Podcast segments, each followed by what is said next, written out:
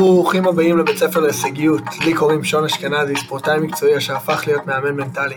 וכל שבוע אנחנו מביאים לכם אורחים נותני השראה לעזור לכם להגיע לרמת ההישגיות הכי גבוהה בחייכם. תודה רבה שהצטרפתם אלינו היום, והשיעור שלנו מתחיל.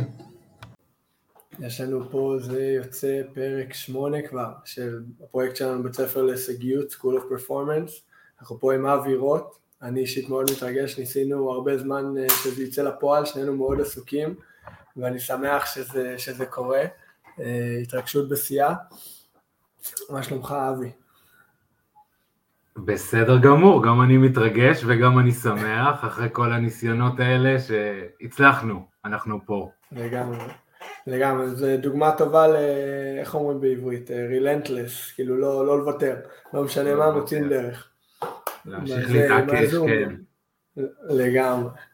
מה, אני אשמח, אני אומר את זה תמיד, כאילו, אני פוגש אתכם פה על הדרך בדיוק כמו הצופים ואלה שמצטרפים אלינו עכשיו ואלה שיצטרפו אלינו בעתיד.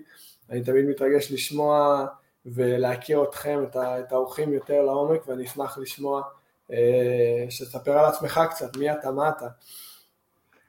אה, אז כמו שאמרת, השם שלי זה אבי רוט, אני בן 52. אה, במקצוע, מה שאני עושה היום זה אני מטפל בהתמכרויות בשיטה שאני פיתחתי, שמבוססת בעצם על הכלים של אה, NLP. בסך הכל אני בתחום הזה של ההתמכרויות כבר בערך בטיפול לפחות, משהו כמו 17 שנה. אה, כשבשנים האחרונות באמת ככה מאז שנפגשתי ואנחנו נדבר על זה בהמשך עם ה-NLP העברתי את, ה, את הגישה שלי, את השיטה שלי, את העבודה שלי יותר לכלים האלה של NLP. ואיך הגעת לזה ואיך הגעת לתחום הזה של אימון מנטלי, מה משך אותך לשם? איך הגעתי לתחום של טיפול אתה מתכוון, טיפול בהתמכרויות. כן, כן. כן. אמ, אז ככה, אז קודם כל הגעתי לטיפול בהתמכרויות, לא הגעתי ל... ל כן. אמ, לא הגעתי לטפל, הגעתי קודם כל לעשות טיפול בעצמי, 18 שנה אחורה, אה, רגע של משבר ענק בחיים, שהחיים אה, בבת אחת כמעט, עוד פעם, זה כאילו היה בבת אחת, אבל זה כבר היה תהליך ארוך של שנים, שהחיים שלי מתפרקים לגמרי ואין לי ברירה להגיד אני מכור, יש אלכוהול, יש uh, כדורים, יש גראס, יש הרבה דברים שנמצאים שם ברקע. ואני פונה לבקש עזרה ולקבל טיפול. ובהמשך זה מתגלגל בצורה כזאת ש, שאני נשאר לעבוד ואני מתחיל לקבל אנשים ויש אנשים שפונים אליי באופן פרטי זה סיפור שלם בפני עצמו. Uh, אתה יודע מה, זה אפילו הזדמנות להתחיל כן מהסיפור הזה, uh, כי אני חושב, כי אני חושב שיש בזה, בזה איזשהו מסר מאוד מאוד גדול, היום כשאני מסתכל בדיעבד אחורה, אני חושב שזה אחד הדברים ש... שהחזיקו אותי לאורך כל הדרך וגם נתנו לי את המוטיבציה, זה היה הפגישה הראשונה שלי בעצם בתוך מקום טיפולי עם מטפל, mm. משהו שלא האמנתי בחיים שאני אגיע לסיטואציה הזאת, זו פעם ראשונה בכלל בחיים שאני הולך לטיפול.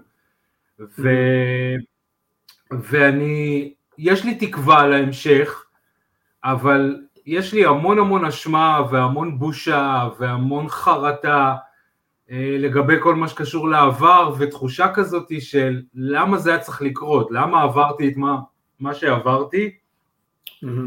ומבזיקה לי מחשבה תוך כדי שאני מדבר עם המטפל, זאת אומרת אני יושב על כיסא והוא יושב על כיסא מולי ואני אומר לעצמי אולי אם יום אחד אני אשב שם בכיסא השני ואני אצליח לעזור לבן אדם אחד אז היה שווה לעבור את כל מה שעברתי וזהו, וזה נהיה איזשהו משחק בראש זה היה mm. משחק, כי, כי באותו רגע זה לא, היה, זה לא היה מציאותי שזה הולך לקרות.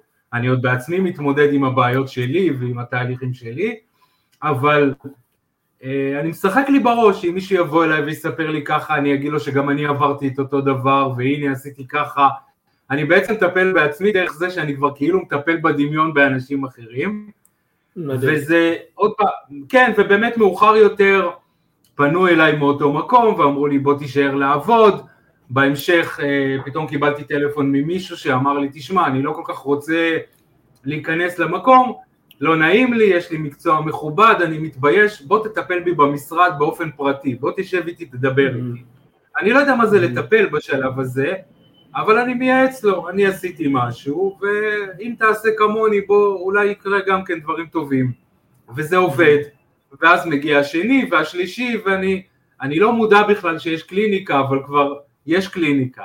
ואז כמובן שהלכתי ולמדתי, אה, כן. אז זה ככה לאורך כל הדרך הראשונה בעצם, זה אולי אם אפשר לקרוא לזה הפרק הראשון של היותי מטפל. אני אגיד שקודם כל כמובן אני לא אה, אה, יורק אה, לבאר ששתיתי ממנה, אז כן, זה, זה עזר לי, זה נתן לי הרבה הרבה טוב, אבל יש בי משהו שמחפש כל הזמן ללמוד דברים חדשים ולעשות את משהו כבר ממש טוב, לעשות אותו יותר טוב. אז, אה, אז משם בעצם לפני קצת יותר מחמש שנים בערך, אני מגיע אה, ללמוד NLP מסיבה מאוד חיצונית אם אפשר לקרוא לזה ככה.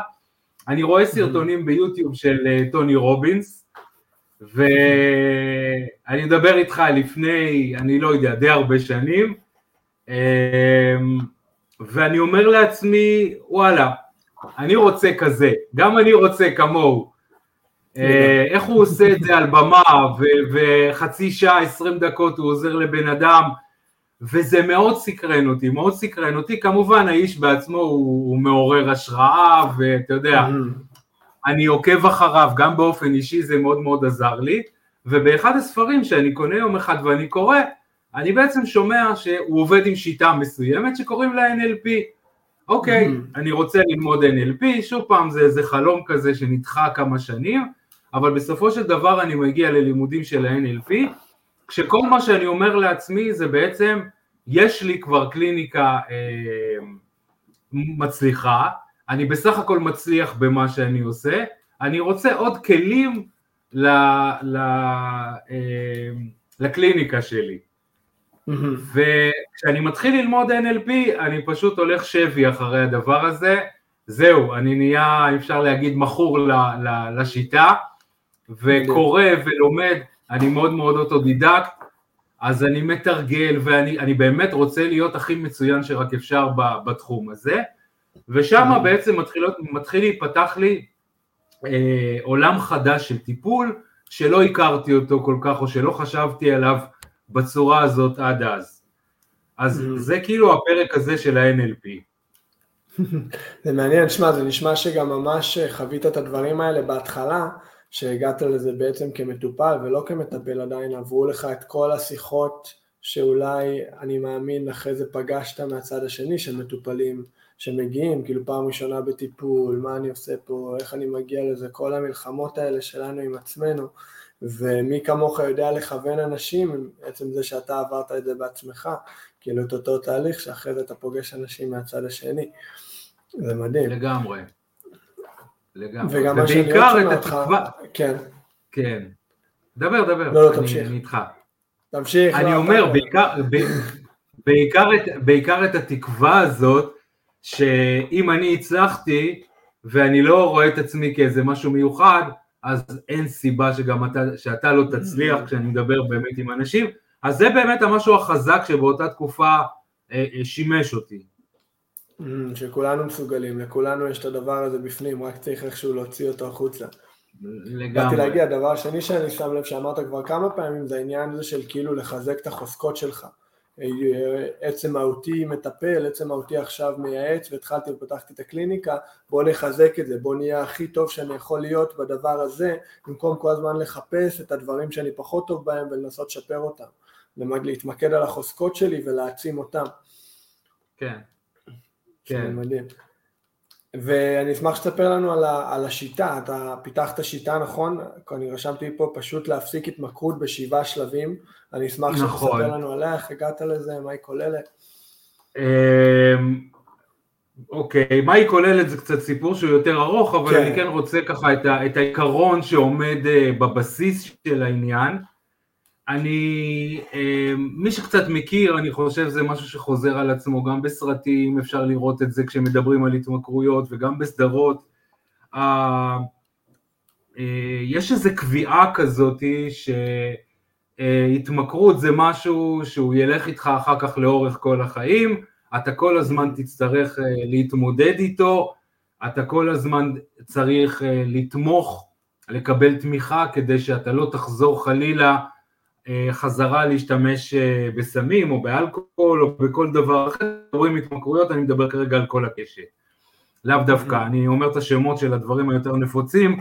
עכשיו, ועם זה באתי, ממש עם זה באתי ללימודים, ובהיתקלות עם, עם זאת אומרת, אני, אני לומד, אה, אני לומד NLP ואני מגלה שבניגוד אולי ל, ל, לבעיות שראיתי אותן לפני הלימודים, שגם עליהם אומרים הרבה פעמים, תשמע, זה כרגע קרה, ומפה והלאה אתה צריך ללמוד לחיות עם זה, אתה צריך ללמוד לנהל את זה, ב-NLP יש פתרונות, זאת אומרת, יש לי, לא רק תלמד לחיות עם זה, אלא בוא נפתור את הבעיה, ואתה לא צריך ללמוד לחיות עם זה, אני, אני מנסה ככה mm. להביא את זה באיזשהו... אה, אה, אה, איך להגיד את זה, באיזושהי מטאפורה. כאילו זה לא מובן מאליו שזה, שזה עכשיו חלק מהחיים שלך קדימה, זה לא בהכרח המציאות שאתה חייב לחיות. זה לא צריך להיות, כן.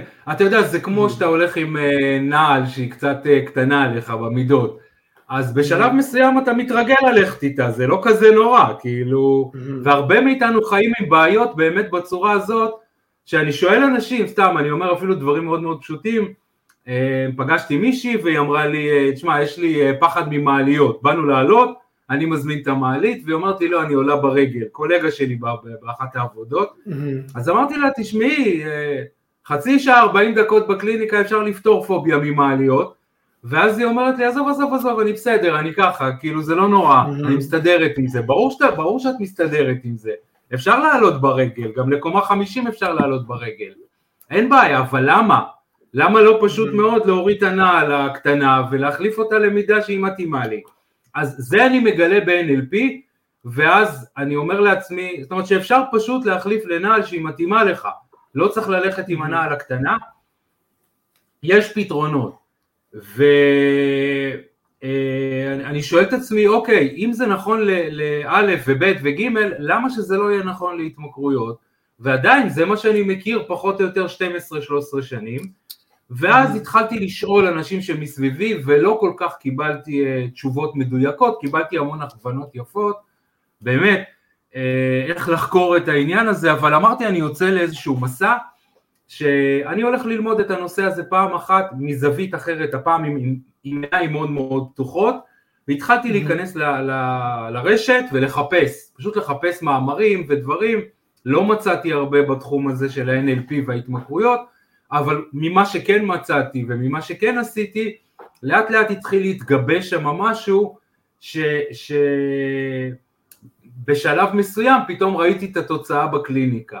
זאת אומרת, mm-hmm. בשלב, אחרי איזה כמה פגישות, פתאום בא אליי מישהי ואומרת לי, תשמע, לא מתחשק לי בכלל לשתות יותר אלכוהול. וכאן זה, זה התחיל, זה, זה היה מדהים, אני, אני לא, לא הראיתי לעד כמה אני מופתע, כי לך תגיד למישהו שזה פעם ראשונה שאתה... אה, אז, אה, אז כן, אבל כשהיא יצאה מהקליניקה אני כאילו תפסתי את הראש בידיים, אם לא באמת אז מטאפור, בצורה מטאפורית, ואמרתי לעצמי וואו, מה קרה כאן עכשיו? ואז התחלתי לעקוב אחריה לאורך הזמן, ובטלפון, בפגישות פעם ב... לראות באמת, וזה, תשמע, עברו מאז, אני חושב כמעט ארבע שנים, ו, וזה מחזיק מעמד. ומאז אני רואה את זה באמת יותר ויותר. מה שלקח אותי בעצם יותר להיכנס, לה, לה, להבין בעצם מה קורה בראש שלנו כשנוצרת התמכרות. זאת אומרת, איך נוצרת התמכרות בראש שלנו. אמ, אז, אז זה ככה אה, מה שהוביל אותי, אה, בעצם להבין איך זה, להבין איך נוצרת הבעיה, ולהבין משם בעצם איך פותרים אותה, איך עכשיו פותרים את הבעיה הזאת. ספר okay? אוקיי? לנו, אז איך, איך בעצם זה מתחיל, איך בעצם נוצרת התמכרות, מאוד מעניין.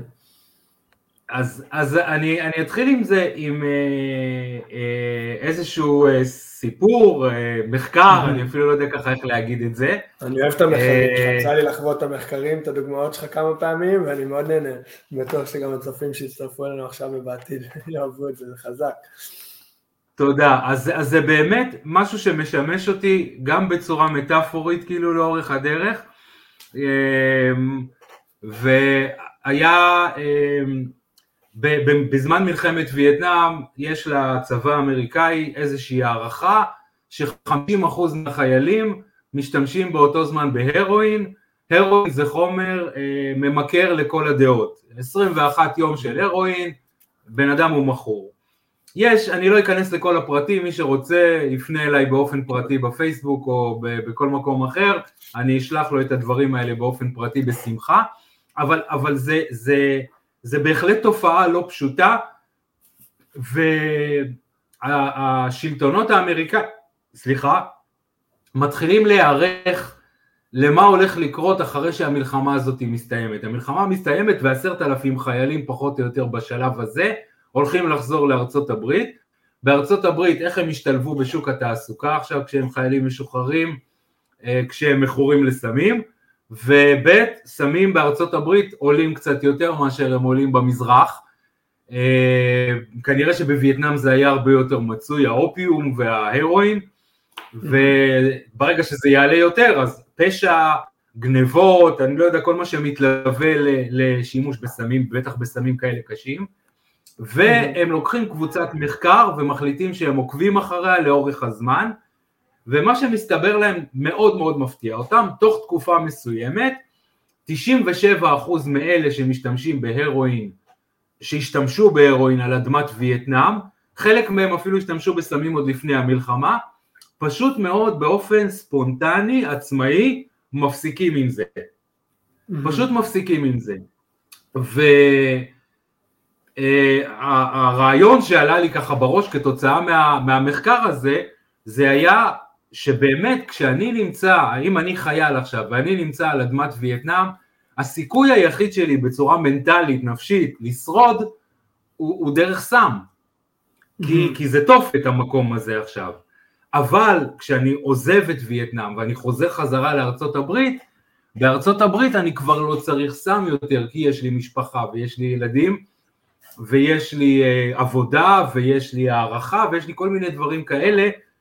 Uh, זאת אומרת עכשיו עוד פעם, אני לוקח את וייטנאם, זה לא אם תיקח מישהו שישתמש בסמים בתל אביב ותשים אותו בפתח תקווה, הוא יפסיק, זה לא האזור הפיזי, זה הווייטנאם המנטלית, הנפשית.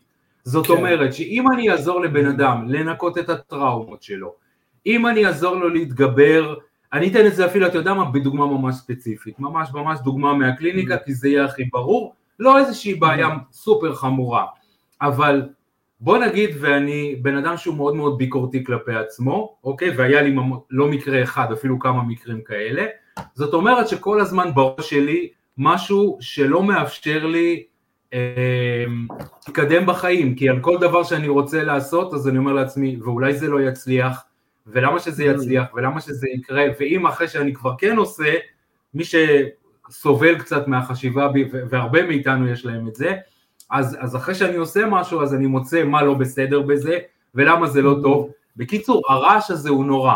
עכשיו דמיין שאני יכול לקחת שחטה ממשהו, וכשאני לוקח שחטה ממשהו, אפילו בפעם הראשונה בצורה אקראית, זאת אומרת חבר'ה יושבים עכשיו, מגלגלים אה, פייסל, כן. ומישהו נותן לי לעשן, ופתאום נהיה לי שקט בראש. Mm-hmm. המוח שלי בצורה לא מודעת הרבה פעמים, רושם ואומר וואו מצאתי פתרון לבעיה שאני סובל ממנה מגיל שלוש. זאת אומרת מגיל mm. שלוש עד גיל שבע עשרה רעש לא נורמלי בתוך הראש, פתאום אתה מכיר את זה שיש פתאום אה, מלא מלא רעש ופתאום מכבים את המכונה ונהיה שקט באזור? אז בדיוק ככה. אז אני רוצה לחזור חזרה לכפתור הזה שמכבה את המכונה, ומה זה הכפתור שמכבה את המכונה? זה מה שיש לי ביד כרגע.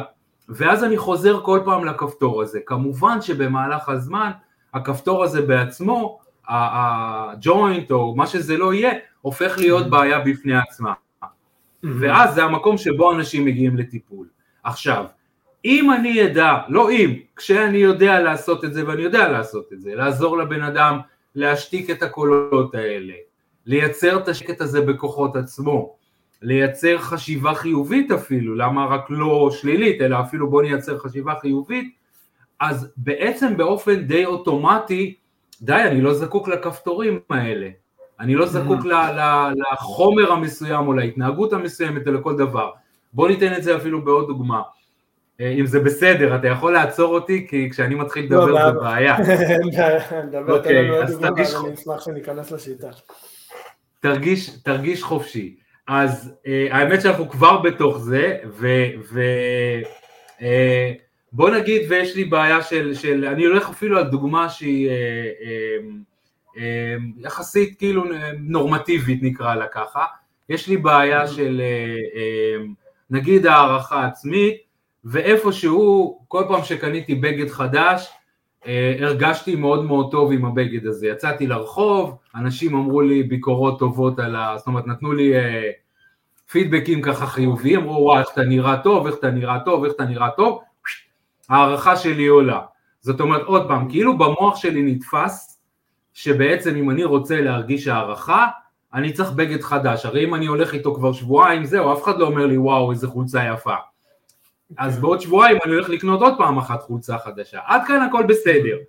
מה קורה כשאני מתחיל להיתפס רק לכפתור הזה, רק וקונה חולצות וקונה נעליים וקונה בגדים, ובעצם זה עובר הרבה והרבה את ה... את ה פה מתחילה להיות בעיה, וגם זה בסופו של דבר כבר לא מספק את מה שזה סיפק פעם, כי אנחנו, יש לנו איזו סבילות מסוימת, בדיוק.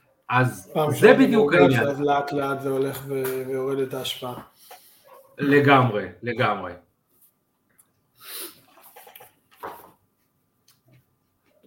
אז, אז זה ככה מבחינת איך הלמידה הזאת, כי המוח שלנו בעצם הוא כל הזמן לומד. הוא עסוק בלמידה, מה עובד, מה לא עובד, מה עשה לי טוב, בוא נעשה אותו עוד פעם, מה עשה לי לא טוב, בוא לא נעשה אותו יותר. זה, ככה מתבצעת הפעולה שבמוח. אז זהו, זה ככה לגבי הבסיס או העקרונות שעליהם בעצם אני בונה את העבודה שלי. והשיטה הזאת בעצם נוכל להיכנס ל... מה הם השלבים בעצם, אתה יכול לעבור איתנו על זה? אה, תראה, זה קצת יותר מורכב, אני, אני, אני פחות אה, רוצה כרגע להיכנס אם זה בסדר. אנחנו יכולים ל... להיכנס יותר לאיזה היבטים של השיטה הזאת אנחנו יכולים להשתמש ביום יום שלנו. אז ל... לנו ביום יום. אז, אז לגמרי, תראה, אני כן אקח פה, וזה אה, ככה דיברנו קודם, לפני, ה, לפני השיחה הזאת, בשיחה המקדימה שדיברנו, אחת מהנחות היסוד של ה-NLP אומרת אה, שלכל אדם יש את המשאבים שהוא צריך כדי להגשים את המטרות שלו. Mm-hmm. אה, בעצם אני, וזאת אה, לא רק NLP, זאת האמונה הפרטית שלי, אני חושב שבן אדם הוא נברא שלם. הוא נוצר, הוא נולד שלם, יש בו הכל. מה הבעיה? הבעיה היא שלא תמיד יש לנו את הגישה למקומות האלה. זאת אומרת, mm-hmm. אף אחד לא נולד, אם אפשר לקרוא לזה ככה, אה, חסר ביטחון, הוא נולד דף חלק. היה בו גם את הביטחון וגם את האהבה וגם את השייכות וגם את כל הדברים הטובים. בגיל מאוד מאוד צעיר משהו מעוצב שמה, ו... אמ, שמה איפשהו הגישה לחלק מהמשאבים כאילו נחסמה מאיתנו. זאת אומרת, אני, אני אתן את זה עוד פעם באיזושהי דוגמה. לדוגמה, אמ, אני עכשיו הולך לבקש העלאה מהבוס שלי, אוקיי? ואני מכין אה, רשימה שלמה של נימוקים למה מגיע לי ולמה אני צריך ולמה זה, ואז אני פותח את הדופק על הדלת, נכנס למשרד שלו, יש לו סבר פנים כזה מאוד חמור, והוא אומר לי, כן, מה קורה? והופ, משתתקות לי המילים. ואם במקרה הטוב אני מצליח להגיד לו, אה, אה, אם, אם במקרה הטוב אני מצליח להגיד לו, אני רוצה העלאה, והוא אומר לי, נראה לך? אז אני אומר לו, תודה, ויוצא החוצה. ואז אני יוצא החוצה, הדלת נסגרת, אני בחדר מדרגות, ואני אומר, נע לעולם, וואי, למה לא אמרתי את א', ולמה לא אמרתי את ב', ו... אבל כשהייתי שם, שכחתי, הכל נמחק, אוקיי?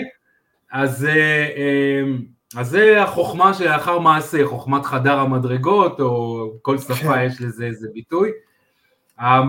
מישהו אמר לי פעם שבארצות הברית קוראים לזה מאנדיי קורטרבק. הפרשנים של, של הפוטבול של יום שני. שמדברים אחרי המשחק ויודעים. בדיוק, הכל ברור, למה הוא לא עשה א', לגמרי. אבל בוא, באותו רגע יש לי חסימה של המשאבים. עכשיו, אם אני גדלתי כילד, לדוגמה, בבית שההורים שלי היו מאוד מאוד ביקורתיים, ודאגו כל הזמן להגיד לי מה לא בסדר, אני פיתחתי חשיבה שהיא ביקורתית מאוד כלפי עצמי. ואז הגישה שלי לאומץ, לנכונות שלי, אתה יודע מה, דבר מאוד מאוד פשוט, לנכונות לעשות טעויות. אני יודע שאתה מתעסק באימון מנטלי, והייתה לי שיחה גם עם מאמן אחר בעבר, אתה יודע ומכיר, אז אני חושב שאחד הדברים שהרבה פעמים אומרים לספורטאים, זה תעשה ותטעה זה בסדר, עד שתצליח, אבל תעשה, אוקיי? אבל ברגע שמישהו, הלחץ יושב עליו והוא לא רוצה לטעות, אז הוא גם לא עושה. זאת אומרת, אז הוא מעדיף אה, את הדבר הבטוח, כן? אה, אה, להחזיר את הכדור אחורה, להעביר את הכדור לרוחב, לא ל, ל, ל, לכיוון הסל או לכיוון השער. זאת אומרת, הוא, הוא מאוד מאוד פוחד. זאת אומרת, הגישה, למש... עכשיו, הידע אצלו, כשהוא מתאמן והוא קולע לסל או, או, או בועט לשער, הוא עושה את זה מעולה, אבל באותו רגע משהו נחסם לו, ואני זקוק בעצם, עוד פעם, כשהמאמן נותן לו בעצם את הביטחון ואומר לו, וזה האמונה שלי, ואומר לו, תשמע שון, אל תפחד, לך על זה, אני מאחוריך, לא מוציא אותך. גם אם תעשה טעויות, המאמן לא נותן לו עכשיו ביטחון במתנה, זה, זה, זה, ככה אני מאמין, אלא המאמן נותן לו את הגישה של עצמו לביטחון של עצמו. זאת אומרת, כשאני מעשן וכשאני שותה אלכוהול וכשאני מהמר וכשאני קונה בגדים, אני לא יונק את הביטחון הזה מבחוץ, אלא משהו בי מאפשר בעצם להוציא את הביטחון הזה החוצה. וכאן יש, אה, עכשיו, אני אגיד, אני אגיד שאתה נמנע מהדברים האלה, אתה מתכוון, כאילו במקום שזה יבוא מאיזה משהו חיצוני, מה שאני שומע זה שהביטחון הזה יבוא ממשהו פנימי. נכון, תראה, זה, זה בנוי משני רבדים, זה בנוי מרובד אחד ש... אה, שההתמכרות בעצם עוזרת לי אולי להוציא צדדים שבי, מצד אחד, אבל אז אני כל הזמן מאמין שזה לא מגיע ממני, זה מגיע מה, מהחומר ההוא, או מהחפץ ההוא, או מהבן אדם ההוא. זה לא משהו שהוא באמת אני, כאילו, זה משהו שהוא... בדיוק.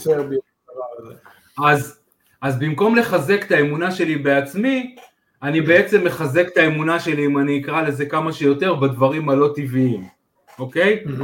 אה, סליחה, לא טבעיים, בדברים החיצוניים, הם יכולים להיות מאוד טבעיים, אבל הם באים מבחוץ. בדיוק. Mm-hmm. וככל שאני בעצם מסתמך על דברים שהם יותר חיצוניים, אני פחות ופחות סומך על מי שאני ועל מה שיש בי מבפנים. Mm-hmm. והרובד השני זה הרובד הראשון? אה, לא אני לא זוכר כבר לאן הלכתי ומה היה הכיוון. לא, אז שנייה, שנייה, אז מה שאני מתכוון, אוקיי, אז קודם כל, אמ, זה, זה לעזור, כשאני מדבר על השיטה ועל העבודה, אז הדבר הראשון הוא כמובן שאם מישהו מגיע עם איזה שהן טראומות, אז העבודה הראשונה היא באמת להוציא אותו מהווייטנאם הזאת החוצה, יש ל-NLP ויש בעוד אה, שיטות, יש כלים מדהימים איך לעזור לבן אדם לנקות טראומות, אמ, כנ"ל לגבי כל מה שהוא מאמין או לא מאמין לגבי עצמו, לשנות את הדברים האלה, בעצם עזרתי לו לצאת מווייטנאם, המטאפורית נקרא לזה ככה, אלא, אלא לחזור לאמריקה עוד פעם בתור מטאפורה ולחיות שם במקום השקט, כי, כי הרבה פעמים בטראומה אנחנו כאילו ממשיכים את המלחמה הלאה וזה זה, זה כאילו לא נגמר, אני גם לא יודע שאני כבר חזרתי לארצות הברית, אני ממשיך לחיות בארצות הברית אבל ממשיך לחיות אה, אה, בצורה אה, מלחמתית נקרא לזה ככה, בתוך מלחמה. בלי שאתה שם לב לזה. כן, כן. תגיד, אז... אם אני... כן, תמשיך. לא, לא, אני, אני איתך, בסדר. אני באתי להגיד, אם, אם אני חושב ביום יום, מה אתה חושב הם עכשיו אני לא מדבר פה על התמכרויות של סמים ואלכוהול ודברים כאלה, אבל דברים שאנחנו חווים ביום יום, מה אתה חושב עם ההתמכרויות הכי גדולות שלנו שאנחנו לא שמים לב אליהן בכלל? כל העידן הטכנולוגי הזה וכל העידן הזה, במיוחד עם בני נוער, אני עובד עם זה המון, מה אתה חושב שהם ואיך הם משפיעים עלינו בחיים שלנו, איפה אתה חושב שהדבר הזה צץ ואיפה המודעות הזאת שבדיוק דיברת עליה, איפה היא יכולה לבוא ממש לידי ביטוי עם אנשים שרק היו מודעים לזה קודם כל ואז מוכנים, כמו שאמרת, לקחת את הפעולה ולהיכנס פנימה ולמצוא את המשאבים האלה. אוקיי. Okay. אמ, אני, אני, אני חושב מאיפה להתחיל אפילו בעניין הזה, כי באמת לא חסר מסביבנו. כן, אבל גם אם אנחנו נלך על הדבר הכי פשוט שאצל כולנו באמת הסמארטפון והרשתות החברתיות, ו... אז מאוד מאוד, קודם כל מאוד קשה לעשות פה את ההפרדה הזאת, אה, כי מצד אחד, הנה, אתה ואני עכשיו, של, אתה יודע, החלק החיובי של הרשתות החברתיות לבין ה... איך נקרא לזה? אתה רואה לעומת איך זה משפיע כן, כי אתה יודע, אנחנו נורא צבועים עכשיו, כי אנחנו מדברים על רשתות חברתיות, ושנינו עכשיו אה, מעבירים את המסר שלנו דרך רשת חברתית. אז, אז, אז נכון, עוד פעם, זה תחום שהוא באמת מאוד מאוד צריך למצוא את המינון ואת ה... את, ה, את היכולת הזאת לייצר את ה, את ה... כדי שזה באמת ניקח מזה את הדברים החיוביים ו, ונשאיר באמת את מה שאנחנו צריכים. אמ, והרשתות החברתיות גם בנויות בצורה כזאת של, של לייצר בנו את הריגוש הזה, בין אם זה אלינו פוסט, ועכשיו כל פעם שאנחנו רואים שמישהו הגיב לפוסט הזה, אז וואו, משהו בי עכשיו מתעורר. אמ, תראה, זה, זה דורש איזושהי בחינה מעמיקה, כי אם אני שואב את הביטחון שלי מכמות הלייקים שאני קיבלתי, מכמה אנשים אה, התייחסו או לא התייחסו לפוסט שאני העליתי. אז אני מתחיל לאט לאט להיות בבעיה במקום הזה. אני באמת מתחיל להיות בבעיה, אני יכול להגיד לך שגם אני חווה את זה הרבה פעמים, ועד כדי מצב שבו היו תקופות מסוימות שאני לא העליתי פוסטים, כי זה כל הזמן עבר בראש, האם זה הפוסט המושלם, כמה לייקים אני אקבל עליו, כמה לייקים אני לא אקבל עליו, זאת אומרת זה כל הזמן ניהל ומה קורה כשעובר חמש דקות ואף אחד לא יגיב למה שהעליתי, אז מה, זה אומר שמשהו דפוק בי עכשיו, משהו לא בסדר בי? אז, אז, אז קודם כל, באמת, הלוואי והיו שיעורי בית ספר כאלה, ואולי יש, אני מקווה באיזה מקומות, ש, שקודם כל עובדים באמת, לגמרי, אני בטוח, איך לחזק את המשאבים אצל בן אדם, לחזק את הכוחות, את העוצמות, את החוזקות, כמו שאתה קראת לזה, אנחנו אולי מדברים לפעמים במילים אחרות, אבל אנחנו מתכוונים לאותו דבר, ומשם אם אתה רוצה ליהנות ממה שקורה ברשת החברתית, לשתף, זה בסדר, אבל, אבל המקום הזה של להישאר, לייצר את היציבות שלי, את הביטחון שלי, את ההערכה שלי, את האהבה שלי, אהבה עצמית אני מתכוון, לא מהמקומות האלה החיצוניים של כמה הגיבו לי או לא הגיבו לי, אלא קודם כל כאיזשהו משהו מאוד מאוד אה, אה, ברור בעצמי, ואז משם אפשר באמת לצאת ו- ו- ולעשות דברים אחרים. אה, יש. משהו, אני חושב, זה, זה נושא אחד. אני חושב ששוב פעם, יש משהו ב- ב- במקום הזה שאנחנו היום, אה, נושא קצת רחב, כאילו אפילו לדבר עליו יותר מקצת, אה, כל מה שקשור לחוסר יכולת שלנו להיות שנייה אחת בשקט ועם הלבד שלנו, זאת אומרת, mm-hmm. הדבר הכי פשוט שאני... יש משפט שאני מאוד אוהב, שנראה לי זה לאו זו או משהו, פילוסוף סיני, שהוא אומר באנגלית, um, All of the world's problems stem from our inability to sit in a room quietly. כאילו כל הבעיות של העולם נובעות ממקום של החוסר יכולת שלנו לשבת בחדר בצורה שקטה. כאילו אם היינו יכולים באמת מסוגלים לעשות את זה עד הסוף ולעשות את זה לטווח זמן ארוך, היינו פותרים לעצמנו כהמין האנושי המון כאבי ראש. לגמרי. לגמרי, אני עוד פעם לא יודע למה הוא התכוון, אבל אני יכול להגיד לך מהזווית שלי לפחות, כי זה באמת המקום שאתה בסופו של דבר פוגש את עצמך, ואתה צריך להתמודד עם עצמך, גם עם הדברים הטובים וגם עם הדברים הפחות טובים, ולקבל אותם וזה בסדר. אמ, אני היום קיבלתי טלפון ממישהו שככה סיפר לי על זה שהוא עבר פרידה לא פשוטה, ו... ואמרתי לו שאחד הדברים והוא כאילו אמר לי, וואו, אני טיפה בשלב שכבר אחרי הכאב הגדול, ופרידה, אני מתכוון פרידה מזוגיות, ואמרתי לו, אחד הדברים הטובים שקורים בשלב הזה, זה שאתה פוגש את הבן אדם שנמנעת מלפגוש אותו הרבה הרבה זמן, וזה את עצמך. ושם יכולים לקרות דברים טובים כשאתה, כשאתה באמת רגע אחד תעצור, לא תרוץ לחפש את, את, את הפגישה הבאה או את הבן אדם הבא, אלא שנייה אחת, שב במקום הזה, תפגוש את עצמך, ת, תפתח את עצמך, תשאל את עצמך מה אתה רוצה, לא מה אנשים אחרים רוצים ממך, או מה אתה צריך לעשות בשביל שהם יהיו עכשיו מבסוטים ממך, או אין לי מושג מה, אלא רגע אחד, שנייה, אני יודע על עצמי בתקופות כאלה שזה הרבה פעמים, הייתה תקופה קשה מסוימת, אבל אחר כך כאילו יש צמיחה מאוד מאוד גדולה בנושא הזה, ב, ב, ב, באישיות שלי. כן, אז יש משהו פה שמצד, אנחנו כל כך כבר קשה להיות במקום הזה, כי גם אם אתה כבר בחדר לבד ואתה סגור לבד, אתה אוטומטית לוקח את הטלפון ומתחיל לראות, אוקיי, מה חדש? אה, מי כתב, מי לא כתב, מי העלה, מי לא העלה. של להיות עם עצמנו ולא לחפש. אז בוא, זה, זה ממש מכוון אותנו לשאלה הבאה. איך אנחנו, אה, איך, איך הסביבה שלנו משפיעה על הדברים האלה, על ההתמכרויות האלה שדיברנו עליהם עכשיו, איך אני יכול לאזן את הדבר הזה, כמו שדיברנו, מבחינת משאבים חיצוניים ומשאבים פנימיים. מה השלב הראשון שהיית ממליץ לאנשים לשים לב אליו? אולי טיפה תחדד שאני...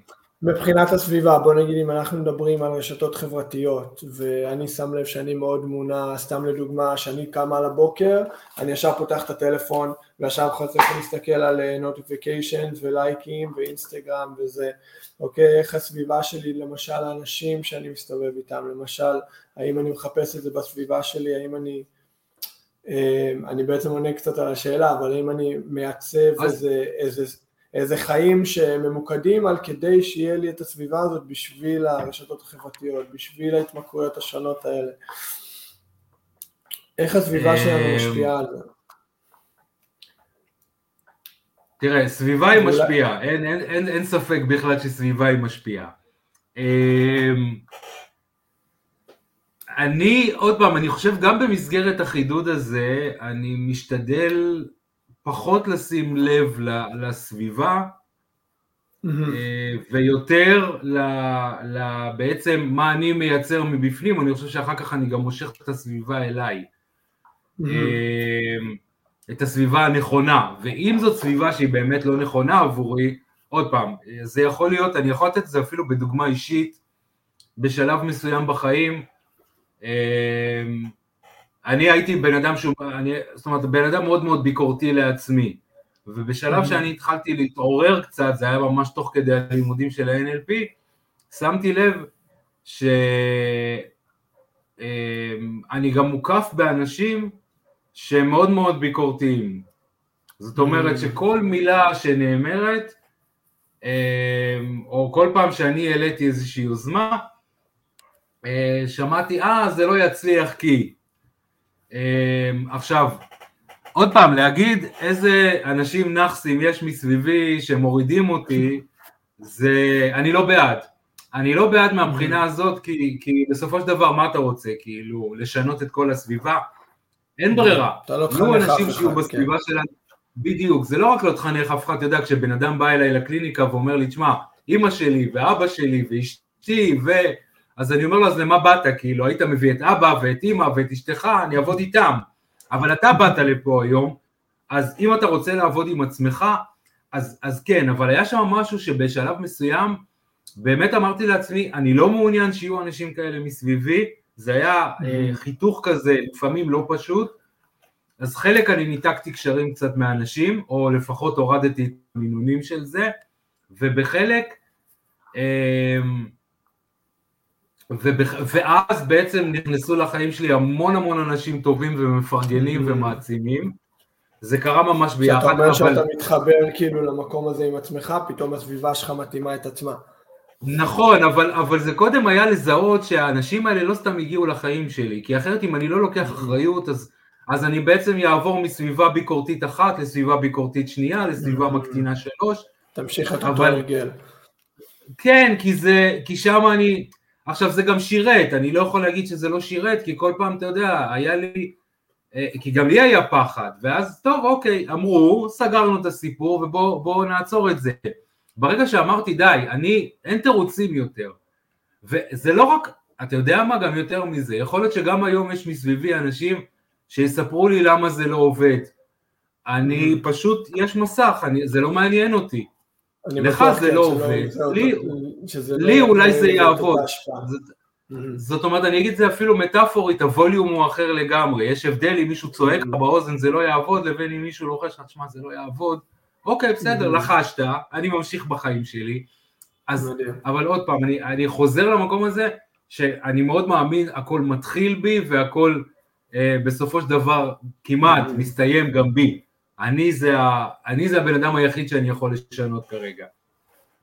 מדהים, אז קודם כל כל הזמן הפוקוס הזה על חזרה על עצמי, וכמה שפחות, הנה בעצם ענית על זה בצורה מדהימה, כאילו הקטע הזה של לסנן את, ה, את ההשפעות החיצוניות האלה ולהתרחק, אם זה אנשים, אם זה השפעות במדיה, אם זה מה שזה לא יהיה, להוריד את הדברים האלה. אני למשל שם לב עם עצמי, ואני חושב, אני חושב גם קראתי על זה כמה מחקרים של שאנחנו בגלי אלפא במוח, שזה בעצם בכמה דקות, כמה שניות האלה, לפני שאנחנו ממש נרדמים במצב הזה, ובממש כמה רגעים הראשונים שאנחנו פותחים את העיניים, כמה המוח שלנו, אה, איך אומרים בעברית, כאילו ריספטיב, אה, מקבל את המסרים בצורה מאוד עמוקה. פתוח לקליטה, כן. פתוח לקליטה, לגמרי, אהבתי. איך זה נכנס כן. ישר לתת מודע.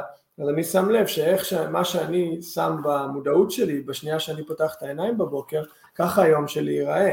אם אני ישר מתחיל את היום בפייסבוק ובהשוואות, אז ככה היום שלי ייראה, אני אהיה כל היום בהשוואות ובמין, אולי זה הרגשת נחיתות כזה, כי בעצם מה זה פייסבוק? זה ה-highlight tape של אנשים אחרים מול, ה, אני תמיד אוהב להגיד, מול המאחורי הקלעים שלי. לגמרי. ולעומת ש... שאם אני מתחיל את היום בגרדיטוד, איך קוראים לזה בעברית? בהוקרת תודה. בהוקרת תודה. אם אני מחובר, אם אני מחובר לדת, אז בהנחת תפילין, ולראות את כל הטוב שיש לי בחיים, או מה שזה לא יהיה, או, או בלראות אפילו אור שמש במקום אור טלפון, דברים מאוד קטנים שיכולים לעשות הבדל ענק. אז כן, בעצם ענית, ענית על זה מדהים. אני רוצה, אני אשמח לשמוע ממך, כל הזמן אנחנו מדברים על המקום הזה של הפנימי, אה, איך אנחנו יכולים להשתמש במשאבים האלה שיש בתוכנו, עוד פעם, לא המשאבים החיצוניים, המשאבים הפנימיים, בצורה הכי אפקטיבית, וככה עם הזמן כמה, כמה, כמה שפחות להסתמך על המשאבים החיצוניים. איך אנחנו כביכול מתחברים לה, להיבט הזה של עצמנו. אמרת למשל, זה קורה בפרידה, שאנחנו פתאום מתחברים לעצמנו, אבל אולי אנחנו לא רוצים לעבור אה, שברון לב בשביל נכון. להגיע למקום. נכון, שם זה מצבים שא' אין ברירה כל כך, כאילו לפעמים, כן. ולפעמים יש כאלה דרך אגב שממשיכים, זאת אומרת שהשלב הראשון שהם יעשו מיד כמה שיותר מהר זה ללכת לחפש את, ה, את הבא או את הבאה בתור. רק בשביל לא להיות באזור. רק בשביל לא להיות לבד הזה, בדיוק. אז, mm. אבל בואו בוא ניקח באמת את הדברים הפשוטים ואת הדברים היומיומיים, אני חושב שהבסיס הוא קודם כל להבין ש... ההתנהגויות שלנו והמחשבות שלנו, והם הם לא מי שאנחנו, הם סך הכל מחשבות והתנהגויות, אבל, וה, והאמונה הזאת היא עוד פעם, שמה שאני צריך ונמצא בי, הוא באמת נמצא בי. אמ, אני הרבה פעמים בונה את זה, ב-NLP עושים את זה ככה, ללכת לרגע שבו הרגשתי את זה, אוקיי? איפה הרגשתי ביטחון? אז גם אם זה לא קרה הרבה פעמים בחיים שלי, אבל היו פעמים שלמשל, לא יודע מה, עמדתי מול כיתה, אה, קלטתי סל ניצחון, או קלטתי סל בדקה חשובה, אה, אה, הבקעתי גול, לא יודע, כל אחד עם המקצוע שלו ועם התחום שלו, ויש רגע כזה, אתה יודע, שאתה אומר, וואלה, עשיתי את זה, יש, אני כאן. זאת אומרת שאם יש לי את הרגע הזה ואני מכיר אותו, הוא שמה. עכשיו פשוט mm-hmm. צריך לגשת ולהתחבר אליו. עכשיו, אה, טוני רובינס למשל עושה את זה מאוד מאוד, מאוד מאוד יפה דרך אפילו השפת גוף שלי, איך אני עומד, איך אני, אה, אה, מה, אני בכוונה עשיתי את התנועה הזאת של היש, עשיתי את זה, אפילו שפת הגוף של מי הייתי באותו רגע ואיך עמדתי, יש לטוני רובינס סיפור מאוד יפה. אני כל הזמן בורח לי השם של ה... של ה... נו, של הטניסאי הזה, אבל uh, זה טניסאי שהיה אלוף העולם, אלוף ווימבלדון uh, כמה פעמים, אולי אני אזכר תוך כדי שאני מדבר, ובשלב מסוים הייתה לו איזו צניחה מאוד בדירוג שם, וחברה שלו שהייתה שחקנית קולנוע, אמרה לו לך לטוני רובינס, הוא יעזור לך. והוא הגיע לטוני רובינס, אני משער שהוא עבר לא מעט מאמנים. לא, לא, לא, לא, לא, לא, ברח לי הראש. היה, לו, קוקו ובשלב מסוים הוא עשה קרחת, ואז הוא חזר? חזרה למגרש. אנדרי אגסי, אגסי? כן. אנדרי אגסי, כן. עכשיו שנינו נשאל יותר טוב בלילה שהצלחנו להם.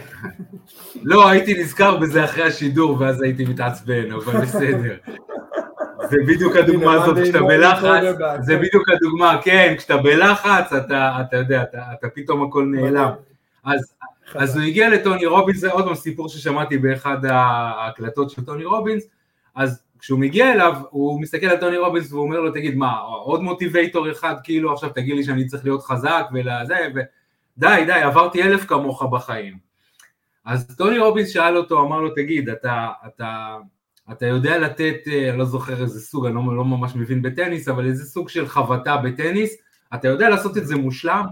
אז הוא אמר לו, בטח שאני יודע לעשות את זה מושלם, אני אלוף ווימבלדון איקס פעמים, ומה נראה לך, שאני לא יודע לעשות את זה? אז הוא אומר לו, תגיד לי, באותו רגע, מה חשבת? מה חשבת שאתה הולך לעשות באותו רגע? אז הוא אומר לו, לא חשבתי, זה פשוט יצא. אתה יודע, הפלואו הזה שאנחנו מכירים כשאנחנו לא חושבים והוא קורה. Mm-hmm.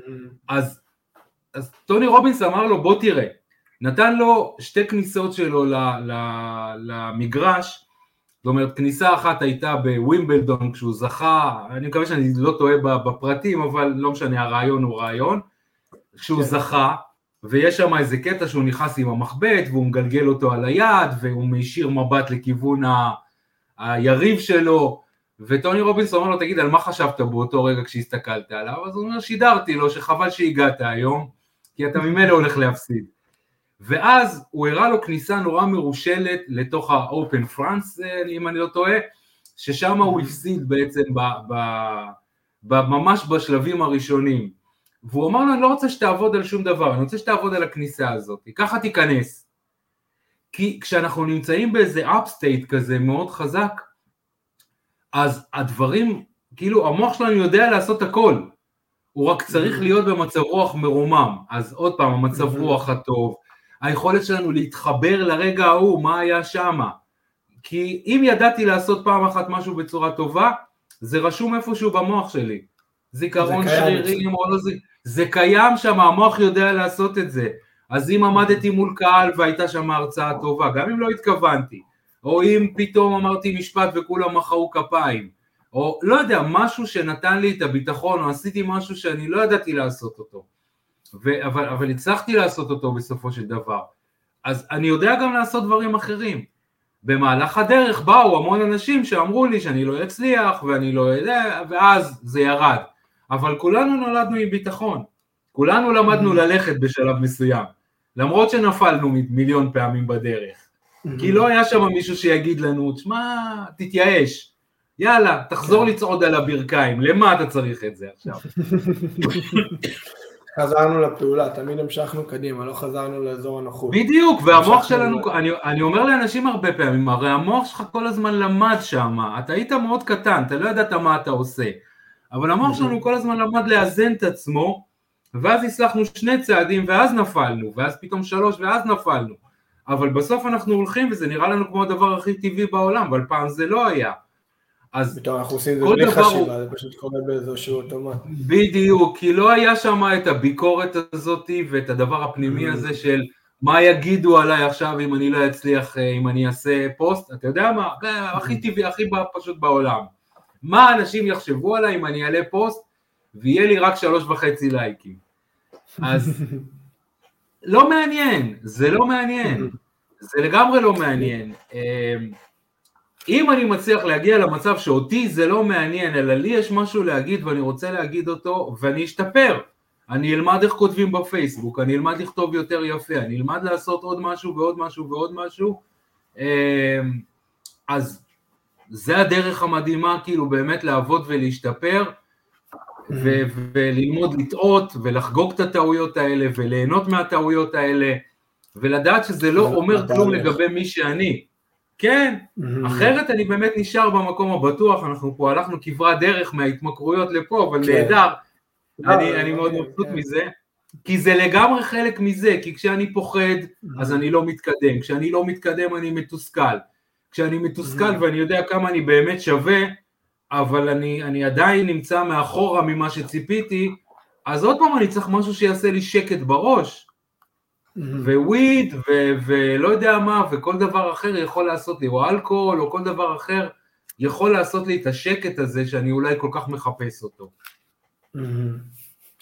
אבל העניין הזה של כאילו להיות מפוקס מטרה, לצאת מאזור הנוחות, כל לא לשייך את הערך העצמי שלי למה שקורה בחוץ, לבוא ממקום מאוד מבוסס עם עצמי שלא משנה מה, אני שלם איך שאני, אני מאוד אוהב את הדבר נכון, הזה של נכון. ה-all complete and perfect, היה סדנה שעשיתי בעבר שהם היו אומרים באנגלית whole complete and perfect, just the way you are and just the way you aren't, כאילו בדיוק במקום הנוכחי שאני נמצא בו, זה הנקודת בסיס שלי, לא שא' ב' ג' יקרה, אז כביכול אני אהיה בסדר, אז אני אוכל לעלות פוסטים, אז אני אוכל לעשות ככה. יש לי פה שאלה מעניינת בשבילך, אה, האם אתה חושב אבי שיש התמכרויות חיוביות? התמכרויות חיוביות שבעצם לא משפיעות עלינו לרעה, אבל בעצם מקדמות אותנו למטרות שלנו. או האם כל התמכרות היא אובר אה, יתר פלילית. תראה, אני, אני, עוד פעם, אני חייב להגדיר את עצמי באיזושהי דרך, אה, כשאני אה, מפרסם וכותב, אז אני מגדיר את עצמי כמטפל להתמכרויות. אני חושב שהמוח שלנו בנוי בצורה התמכרותית, ואני אגיד למה אני מתכוון. המוח שלנו לא הוא אוהב לחסוך באנרגיה. אנרגיה זה משאב מוגבל יחסית מבחינת המוח, ותחשוב על זה שהיינו צריכים ללמוד כל פעם משהו מחדש. כל יום לקום mm-hmm. בבוקר ולהגיד שנייה אחת מה אני עושה עכשיו. זאת אומרת המוח שלנו אוהב להעביר דברים לאוטומטיים. מאוד מאוד אוהב לעבוד על אוטומטים כמה שיותר במהלך היום, כי זה חוסך אנרגיה. זאת אומרת שאם עשיתי פעם אחת פעולה טובה, אז המוח אומר אוקיי בוא נשכפל אותה ובוא נהפוך להיות מומחים בה. בגדול אני אומר עוד פעם בלי להיכנס ליותר מדי פרטים ככה בנויה התמכרות היה משהו שעבד הרגשתי באסה הלכתי ועישנתי הרגשתי טוב בוא נעשן עוד פעם אז, אז בעצם המילה הזאת היא לא איזה מילה גסה כזאתי של mm-hmm. אז באמת כל הרגל חדש שאני מכניס לעצמי לראש אה, מכניס לעצמי, ל, ל, לא יודע איך לקרוא לזה אפילו, ל, ל, ל, ל, למוח. המודעות כביכול. כל דבר, כן, אז מצד אחד, עוד פעם, זאת מערכת שהיא סופר משרתת אותנו, כי mm-hmm. דברים נעימים אני רוצה לחזור עליהם, אם משהו עשה לי טוב אני רוצה לחזור עליו, אם משהו לא עשה לי טוב אני ממש לא רוצה לחזור עליו, או רוצה לחפש משהו אחר. Mm-hmm. אז אף אחד לא אה, לא יגיע אליי לקליניקה או לכל קליניקה אחרת או לכל מקום אחר לטפל במשהו שעושה לו טוב. Mm-hmm. איפה הבעיה? איפה תהיה הבעיה? הבעיה תהיה באחד מהשניים, או שזה כבר הפסיק לעשות לי טוב אבל אני לא מסוגל להפסיק עם זה עכשיו, או. שזה גם עושה לי טוב וגם גובה ממני מחירים מאוד יקרים, זאת אומרת נורא כיף לי לקנות uh, הרבה בגדים, אבל מצד שני uh, אני מקבל פעם בשלושה ארבעה ימים טלפון מהמנהל בנק של איך מכסים את, ה, את הכרטיס אשראי, אז יש לי בעיה. או שזה מפריע למחה, זאת אומרת שיש פה איזושהי התנגשות אולי של ערכים, זאת אומרת לי לא מפריע לשבת כל היום מהבוקר עד הלילה ולעשן וויד, אבל, אבל לאשתי זה נורא מפריע, לה, להורים שלי זה נורא מפריע, לא יודע, כל אחד עם, ה, עם, ה, עם הסיפור שלו. אז mm-hmm. התמכרות, עוד פעם אני חושב, אמ, היא לא חיובית ולא שלילית, היא פשוט איזשהו mm-hmm. דפוס עבודה. היא דפוס עבודה שלנו. אמ, אתה יודע, אתה, אני מדבר אליך כי אני רגיל לדבר, כי יש לך רקע, או גם היום אתה מתעסק עם כדורסל, אבל יש סיפור כזה שהביאו את לארי ברד לפרסם איזשהו, אני לא יודע אם זה היה איזה שתייה או משהו כזה, הוא היה אמור לקלוע לסל, כאילו לזרוק לסל ולהחטיא, ואז uh, לשתות את השתייה ולזרוק לסל ולקלוע. אני רואה לאן הסיפור הזה הולך. לאן הסיפור הזה הולך? הסיפור הזה הולך שהוא לא הצליח להחטיא, כאילו, הוא ניסה להחטיא והוא לא הצליח. זה לקח זמן עד שהוא הצליח להחטיא כדי שהם יוכלו לצלם החטאה. זאת אומרת, זה, ישב, זה ישב אצלו כל כך חזק בראש, עכשיו דרך כן. אגב גם לארי ברד לא נולד עם זה, כאילו אחד הסיפורים שאני מכיר לפחות עליו, אה, אה, זה שבאיזה קיץ אחד הוא חזר הביתה ויצא לגראז' כאילו למוסך מאחורי הבית, ופשוט ימים שלמים כלל לסל כדי להגיע למיומנות הזאת של, של באמת להגיע למקום הזה, אבל כשהוא כבר רצה להחטיא זה לא ממש עבד, כי כאילו המוח שלו כבר כן. היה מאוד, אה, מאוד מנווט למטרה מסוימת. ואנחנו בהרבה דברים בחיים. יש שלו שהוא תמיד אהב להגיד ש, שכאילו אני צריך לעבוד יותר חזק מאשר המישהו הזה בקצה השני של העולם שמנסה להגיע לאן שאני מנסה להגיע. אני זוכר הוא תמיד היה אומר אני בהשוואה מול האחרים שמנסים להגיע למקום שאני מנסה להגיע אליו. תמיד יהיה מישהו שרוצה לעבוד יותר חזק ממני. שהוא היה ככה כמו שאתה אומר ימים שלמים באחורה הוא אומר I got to practice against that person who's working harder than me right now, אז תמיד היה לו את הדרייב הזה להמשיך ולהמשיך ולהמשיך. מדהים. מדהים. אז עוד פעם, אז אני רק כאילו, את הנקודה הזאת, כי אולי קצת סטיתי, אני חושב שעוד פעם, זה איזשהו חיווט שהמוח שלנו עובד בצורה כזאת, mm-hmm. ברגע שזה מפריע לנו, שזה סותר ערכים אחרים בחיים שלנו, אז באמת שם מופיעה כבר הבעיה, ואם כל עוד בן אדם עושה את זה לבד והוא מפסיק אז מעולה, כשהוא לא מצליח אז זה המקום שבו הוא בעצם בא ופונה כן. לעזרה.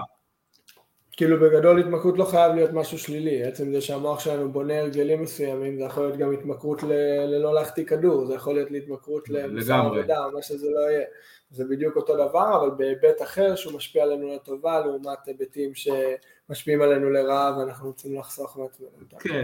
אנחנו פה, לכ... אנחנו פה לכיוון סיום, אבי, אני אשמח לשמוע ממך, זו שאלה שאני מאוד אוהב לשאול אנשים, איך אתה מגדיר הצלחה? איך אתה מגדיר אה, הישגיות גם אפשר להגיד. וואו, יש, יש, יש לי לא, אתה יודע מה, אני, אני אלך על משהו כי בזמן האחרון זה מאוד מאוד עובד אצלי חזק. זה, אני לא יודע אם זאת ההגדרה של הצלחה, אבל זה, זה לגביי. בשבילך. אמ, בשבילי עכשיו, אה, בתקופה הזאת, זה, זה באמת היכולת אה, לעשות טעויות, לעשות טעויות וללמוד מהם. זה אחד הדברים שאני. מאוד עובד עם עצמי חזק. אמ, באמת על ה... על ה, על ה עוד פעם, זה, אני מקווה שאני מספיק מובן, זה לא ללכת ובכוונה להחטיא את הכדור, אלא ללכת ולזרוק במקומות שאני לא רגיל לזרוק מהם, שאני mm. יודע שאני בדרך, אני אחטיא כמה פעמים כדי ללמוד הלאה. זאת אומרת, באמת היכולת mm. הזאתי לאמן את המוח לצאת מאזור הנוחות, לדעת שהולך להיות פה לא פשוט ואני הולך לטעות כמה פעמים בדרך, ולתקן כמובן כל הזמן ולעבור mm. לשלב הבא. אבל היכולת הזאת לחגוג טעויות, כי הם הסימן הכי טוב לזה שאני יצאתי מאזור הנוחות שלי, כי באזור הנוחות שלי אני לא עושה טעויות. אני כמעט ולא עושה טעויות, אני לא אהיה שחצן, mm. אבל אני פחות עושה טעויות. אני קורא לזה לרדוף אחרי טעויות. אני, מעולה. אני הילדים שאני עובד איתם, אני תמיד אומר להם, למשל אני, יש לי גם עסק ללימוד אנגלית, ואני אומר להם, כאילו אם, אם לא הייתם עושים, אם אנחנו לא עושים טעויות, איך נלמד? כאילו אף אחד לא מושלם, אם היינו מושלמים והיינו יודעים את הכל פיקס, החיים היו נורא משעממים, גם בכדורסל, גם באנגלית. אני רוצה למצוא את הטעויות האלה, לרדוף אחרי הטעויות האלה, כי שם נמצא השיפור שלי. אם הטעויות האלה לא היו קורות, איך אני הייתי גדל ומשתפר? אם הייתי יודע כבר הכל היום, לא היה לי שום דבר לאן לשאוף אליו. לגמרי. לגמרי, מסכים כל מילה. האחרונה, והשאלה האחרונה שאנחנו תמיד uh, מסיימים איתה, ואני מאוד אוהב לשמוע את התשובות uh, שצצות, זה אם אתה היית יכול לחזור לאבי בתחילת דרכו, בתחילת, uh, בדיוק כשהתחיל ללמוד את הטיפול, והתחיל ללמוד את ה-NLP, איזה פיסת, איזה עצה היית נותן לו, מה היית אומר לו כזה באוזן שהיה יכול לחסוך לו המון כאבי ראש והמון אה, אנרגיה מבוזבזת בוא נקרא לזה לאורך הדרך, שהיום אתה יודע שאולי אז לא היה לך עדיין את הניסיון אה, להשתמש בעצה הזאת. זה, זה כמעט אותו דבר, זה לך תעשה טעויות כן. ותהנה מהם, כן, כמעט אותו דבר, וסבלנות כמובן, סבלנות, כן, סבלנות זה יגיע, אבל זה הרבה דברים שהרבה פעמים אני כן, אני קפצתי למים, אחרת לא הייתי יושב במקום שאני יושב בו עכשיו, אבל, אמ, אבל בגדול, עוד יותר להעצים את הדבר הזה של הנכונות הזאתי, לעשות דברים חדשים, להגיע למקומות שבהם אני לא מיומן, ואני לומד את המיומנות הזאת פעם ראשונה, כי באמת הרבה, בקיצור, אני, אני מבסוט מכל מה שהתנהל עד עכשיו בחיים שלי, זה לא uh, משהו אחר, אבל, אבל בגדול אם הייתי צריך לחזור ולהגיד משהו אחד, זה לך תטעה ותהנה, אתה בדרך. תגיד שוב, זה נחתך קצת, לך מה? לך תטעה ותהנה מזה, כי אתה, זה הסימן הכי טוב לזה שאתה גדל עכשיו. מדהים, אתה מתפתח. לצאת מאזור הנוחות הזה. מדהים, מדהים אחי, איזה כיף. תודה, מאוד נעם, תודה. מאוד נעמת לי, כיף להכיר יותר yeah. לעומק ככה. אני מאמין שאנחנו נעשה עוד המון דברים בעתיד, עוד שיתופי פעולה וזה, וזה תוכן מאוד מעניין. שמע, זה, זה עולם שאני אישית, אתה יודע, זה למה כיף כל הפרויקט הזה, כי אתה חווה אנשים מכל קצוות התחום. ובאמת רוצה להצדיע לך באמת על כל העבודה שאתה עושה ואיזה תהליך גם עברת עם עצמך וזה נורא כיף לראות ואני מחכה ש... שנשתף פעולה עוד בעתיד, נראה לאן זה, זה כיף לתת לזה להפתיע ולראות לאן זה מוביל. בשמחה ותודה שהתעקשת.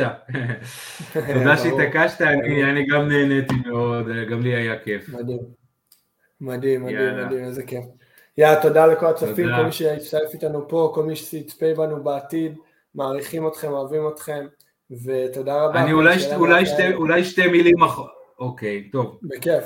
לא, לא, בכיף, לך. אה, אנחנו עדיין בשידור? בסדר, אז אני רוצה כן, מי שבכל אופן הנושא הזה ככה מושך אותו, או מושך אותו, או שהוא צריך באמת לקבל מידע לגבי זה, אז א', הדף העסקי שלי, אבי רוט, פשוט לטפל בהתמכרויות בשבעה שלבים. אתם יכולים למצוא את הפודקאסט שלי שנקרא מולד הלבנה בכל uh, כמעט פלטפורמות הפודקאסטים שאפשר, אתם יכולים לקבל מידע, אתם מוזמנים לפנות אליי גם דרך הפייסבוק, אני ממש אשמח, שאלות, uh, um, עזרה, כל מה שבאמת, uh, הערות אפילו, תגובות שיש לכם, אני, אני ממש ממש נהנה בשמחה, ובהצלחה לכולם. בהצלחה, תודה שון. נרשום, את זה בתגובות, באהבה גדולה, נרשום את זה בתגובות, את ה, גם את הפודקאסט וגם את, ה, את הדף העסקי. תודה שון. יאללה, מדהים אבי, תודה רבה. לילה טוב, להתראות. ביי, להתראות. זה היה עוד פרק של בית ספר להישגיות, כיף שנשארתם איתנו עד סוף הפרק. מקווה שנהניתם מהשיחה שלנו. אם לקחתם משהו לחיים האישיים שלכם מהשיח הזה, אני מפציר בכם לשתף את הפרק הזה עם מישהו אחד או שניים, עם האוהבים שלכם, או עם כל מי שהפרק הזה יכול לתרום לו או לה. תודה שהצטרפתם אלינו היום, שיהיה שבוע נהדר ונתראה בפרק הבא של בית ספר להישגיות.